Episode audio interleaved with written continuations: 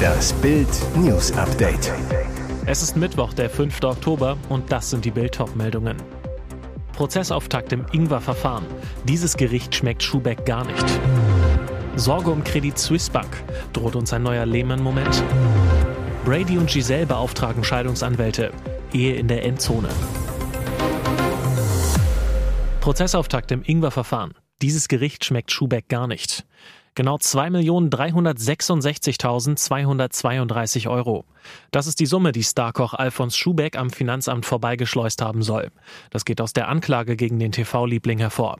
Das bedeutet auch, nach einem Urteil des Bundesgerichtshofs droht ab einer Summe von einer Million in der Regel eine Haftstrafe ohne Bewährung. Die Anklage wirft dem Gastronom 25 Fälle der Steuerhinterziehung und versuchter Steuerhinterziehung vor. Schubeck erschien heute Morgen in weißem Hemd und dunkelblauem Sakko im Gerichtssaal in München. Er wirkte blass und mitgenommen, als er mit seinen beiden Anwälten vor die Kameras trat. Bitter für Schubeck, das Verfahren gegen den Starkoch ist ausgerechnet nach dessen gerne verwendeter Zutat Ingwer benannt. Anfang August hatte das Landgericht die Anklage zugelassen. Dass gegen den prominenten Koch ermittelt wird, war Ende Juni 2019 bekannt geworden. Der Prozess soll bis zum 22. Dezember dauern. Sorge um Credit Suisse Bank. Droht uns ein neuer Lehman-Moment? Ein Ereignis, das so massive Auswirkungen auf das Weltfinanzsystem haben kann, wie 2008 die Pleite der amerikanischen Investmentbank Lehman Brothers. Damals kam es durch den Konkurs einer einzelnen Bank zu einer derartigen Panik an den Märkten, dass Notenbank und US-Regierung nur mit Milliarden und Abermilliarden von Dollar einen Kollaps des gesamten Finanzsystems verhindern konnten. Und heute, da rumort es nach Corona-Stillstand und Energiekrise wieder heftig im Bankensektor. Der Name einer Großbank wird dabei immer wieder genannt. Und nun wurden diese Gerüchte auf der beliebten Gerüchteplattform Twitter auch noch angeheizt. Am Wochenende hatte ein gut informierter australischer TV-Kommentator getwittert, dass er aus einer glaubwürdigen Quelle erfahren habe, dass eine große Investmentbank vor dem Kollaps stünde. Die Erregungskurve stieg auf Twitter, Namen wurden genannt und die Banken mal alle in Haft genommen und die Aktienkurse am Montag abgestraft. Es traf die Deutsche Bank aber noch stärker mit einem Minus von 9% die Credit Suisse, die man als Inhalt der Gerüchte ausgemacht zu haben glaubte. Nun stieg die Aktie der Schweizer Bank wieder, doch sie steht weiter unter Beobachtung. Die Unsicherheit bleibt. Mehr dazu gibt es auf Bild.de. Am höchsten jüdischen Feiertag. SPD gratuliert Juden mit Moscheefoto. Gut gemeint, schlecht gemacht. Hessens SPD hat auf Facebook den Juden zu Yom Kippur gratuliert und dabei aber ein Foto des Felsendoms gezeigt. Das Gebäude steht zwar in Jerusalem, ist aber eines der islamischen Hauptheiligtümer. Damit nicht genug, der Felsendom wurde nach Ansicht einiger Forscher errichtet, um den Triumph des Islam über Judentum und Christentum zu zeigen. Heute Morgen stand der Post bereits zwölf Stunden online. Dementsprechend viele empörte Kommentatoren äußerten sich bereits zu dem Beitrag.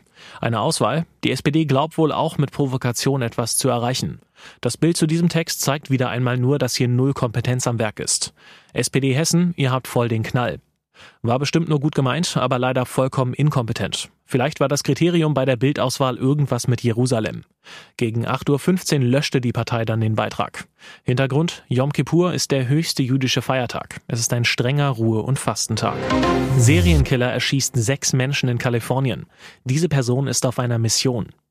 Sechs Morde, eine Waffe und die Polizei ist sicher, der Killer hat ein bestimmtes Ziel. Kalifornien in Angst vor einem Serienkiller. Wir wissen nicht, was das Motiv ist, wir glauben aber, dass es sich um einen Auftrag handelt, sagte der Polizeichef von Stockton Stanley McFadden. Er ist sicher, diese Person ist auf einer Mission. Er erfüllt definitiv die Definition eines Serienmörders, sagt Joseph Silver, Polizeibeamter in Stockton. Der Unterschied besteht darin, dass dieser Schütze nur nach einer Gelegenheit sucht und unglücklicherweise waren unsere Opfer allein in einer dunklen Gegend. Keins der Mordopfer in Stockton wurde vor den Schüssen angegriffen oder ausgeraubt. Sie schienen sich auch untereinander nicht gekannt zu haben.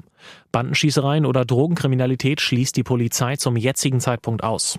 Für Tipps, die zu einer Verhaftung führen, ist eine Belohnung von 125.000 Dollar ausgesetzt. Die Polizei nimmt täglich Hunderte von Hinweisen entgegen.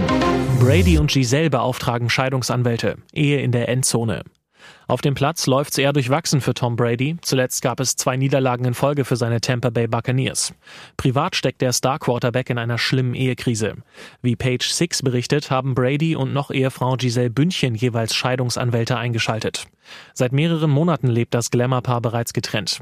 Ein Insider sagt zu Page Six, ich hätte nie gedacht, dass dieser Streit das Ende der beiden bedeuten würde, aber es sieht so aus, als ob es so sei. Der NFL-Superstar und das Supermodel sind seit 2006 ein Paar und heirateten drei Jahre später. Zusammen haben sie die Kinder Vivian und Benjamin, kümmerten sich auch um Jack, den Brady mit in die Beziehung brachte. Aus dem gemeinsamen Haus in Miami soll Brady ausgezogen sein, während Bündchen dort weiter wohnt.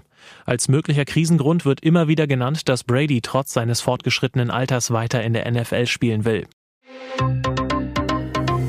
Und jetzt weitere wichtige Meldungen des Tages vom Bild Newsdesk. Polizeirazzia nach dem Spiel der Schande in Nizza. Jetzt geht es den Köln-Huls an den Kragen. Zeitgleich um 6 Uhr schlugen die Polizisten am Mittwoch zu. Schwer bewaffnete Beamte der Spezialeinheit BFE, Hundertschaft und Kripo-Ermittler stürmten 16 Häuser und Wohnungen in Köln, Hürth, Pulheim und Bergisch Gladbach. Das Ziel der Razzia Festnahme der FC Köln Hooligans aus Nizza. Beim Spiel der Conference League hatten über 100 maskierte Ultras und Hools mit Unterstützung von Gewalttätern aus Paris und Dortmund im französischen Stadion randaliert. Dabei gab es Schwerverletzte. Ein Randalierer stürzte sogar von der Tribüne fünf Meter in die Tiefe, war anfangs in einem kritischen Zustand. Außerdem wurden bei der Randale auch Messer und Schlagstöcke eingesetzt. Es flogen sogar E-Scooter und schwere Absperrpfosten auf gegnerische Fans. Vier Wochen nach den Ausschreitungen, jetzt die Festnahmen gegen mehrere der Tatverdächtigen, gibt es sogar bereits Haftbefehle wegen Landfriedensbruch und gefährlicher Körperverletzung. Pinkelpause auf dem Golfplatz. Justin holt seinen Biber aus dem Bau. Popstar Justin Bieber nutzte sein Wochenende für eine gepflegte Runde auf dem Golfplatz. Dabei wurde der Sänger bei einer ziemlich unangenehmen Situation erwischt. Mit runtergezogener Hose, wie er einen Baum auf dem Golfplatz in Los Angeles als stilles Örtchen nutzte. Nicht ganz die feine Art, aber anscheinend blieb dem Superstar keine andere Wahl. Fotografen beobachteten ihn laut The Sun dabei, wie er verzweifelt nach einem Klo zur Erleichterung suchte, bevor sein Golfkumpel ihn auf einen großen Baum aufmerksam machte, hinter dem Justin schließlich verschwand. Danach ging's zurück an den Golfschläger Bälle einlochen. Justin Bieber wurde übrigens schon mal dabei fotografiert, wie er im Treppenhaus eines New Yorker Clubs in einem Putzeimer pinkelte, aber das ist neun Jahre her. Biebers wilde Zeiten sind eigentlich vorbei, seit er mit Haley verheiratet ist. Bürger erkannte sein Gotteshaus im Internet, Prozess um Pornodreh in Kirche. Da sagt noch einmal, in Kirchen gehe es langweilig zu. In der Kirche von Lunsen wurde ein Porno-Videoclip gedreht und weil die Hauptdarstellerin aus dem Landkreis Diepholz den erlassenen Strafbefehl über 50 Tagessätze nicht akzeptierte, kommt der pikante Fall jetzt vor Gericht. Laut Pastorin Anja Sievers habe der Kirchenvorstand bereits im April 2022 Anzeige erstattet. Zwei Personen haben in der örtlichen Kirche einen Videoclip mit pornografischen Inhalten gedreht, heißt es in der Mitteilung der Kirche. Eine Drehgenehmigung lag natürlich nicht vor, betont die Pastorin. Nicht die Dreharbeiten im Gotteshaus waren bemerkt worden, sondern der Film im Internet. Ein Bürger habe den Hinweis gegeben, so ein Gerichtssprecher. Der Paragraph 167 Störung der Religionsausübung umfasst nicht nur die Störung eines Gottesdienstes, sondern auch beschimpfenden Unfug an einem entsprechend gewidmeten Ort. Der Strafrahmen reicht von Geldstrafe bis zu drei Jahren Haft. Hier ist das Bild News Update. Und das ist heute auch noch hörenswert. Modell nicht umsetzbar, Versorgeraufstand gegen Habecks Gaspreisbremse. Dienstag traf sich die Expertenkommission Gas und Wärme zur Geheimsitzung. Ihre Aufgabe, eine Gaspreisbremse zu entwickeln, die Verbraucher entlastet. Herauskam Streit zwischen dem Wirtschaftsministerium und der Wirtschaft. Mitarbeiter vom Minister Robert Habeck wollen eine Gaspreisbremse, die sich am Vorjahresverbrauch jedes Haushalts orientiert. Mögliche Variante, 70 Prozent des Gasverbrauchs aus 2021 werden bezuschusst. Für diese Menge wird der Preis pro Kilowattstunde bei 12 Cent gedeckelt. Zum Vergleich, vor Putins Krieg kostete die Kilowattstunde etwa 7 Cent.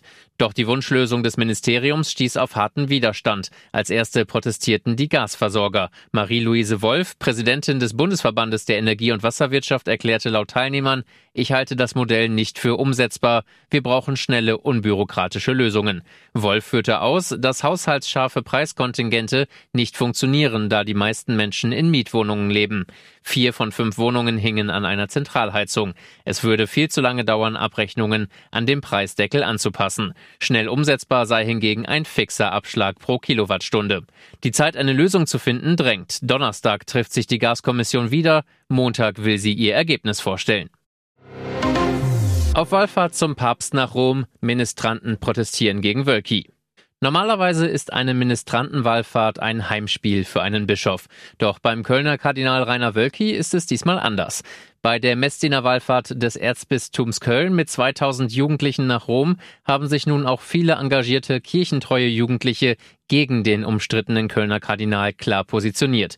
Wie aus einem Bild vorliegenden Video hervorgeht, haben bei Wölkis Predigt beim Auftaktgottesdienst in der Basilika St. Paul vor den Mauern rund 200 Messdiener in ihren offiziellen Gewändern dem Kardinal aus Protest den Rücken zugedreht. Zuvor sollen Messdiener Wölki muss weggerufen haben. Ein entsprechendes Schild sei auch gezeigt worden. Wölki soll nach der Messe von Security-Leuten begleitet die Kirche über einen Seitenausgang verlassen haben.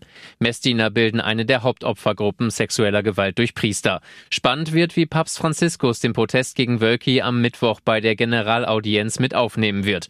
Insider rechnen mit deutlichen Sprechchören beim Papsttreffen auf dem Petersplatz. Die 96 Jugendgruppen sind mit 29 Bussen nach Rom gereist und von der Wallfahrtsleitung kaum zu kontrollieren. Eine Entscheidung über Wölkis Rücktritt hält sich der Papst weiter offen. Weitere spannende Nachrichten, Interviews, Live-Schalten und Hintergründe hört ihr mit Bild TV Audio. Unser Fernsehsignal gibt es als Stream zum Hören über TuneIn und die TuneIn-App auf mehr als 200 Plattformen, Smart Speakern und vernetzten Geräten.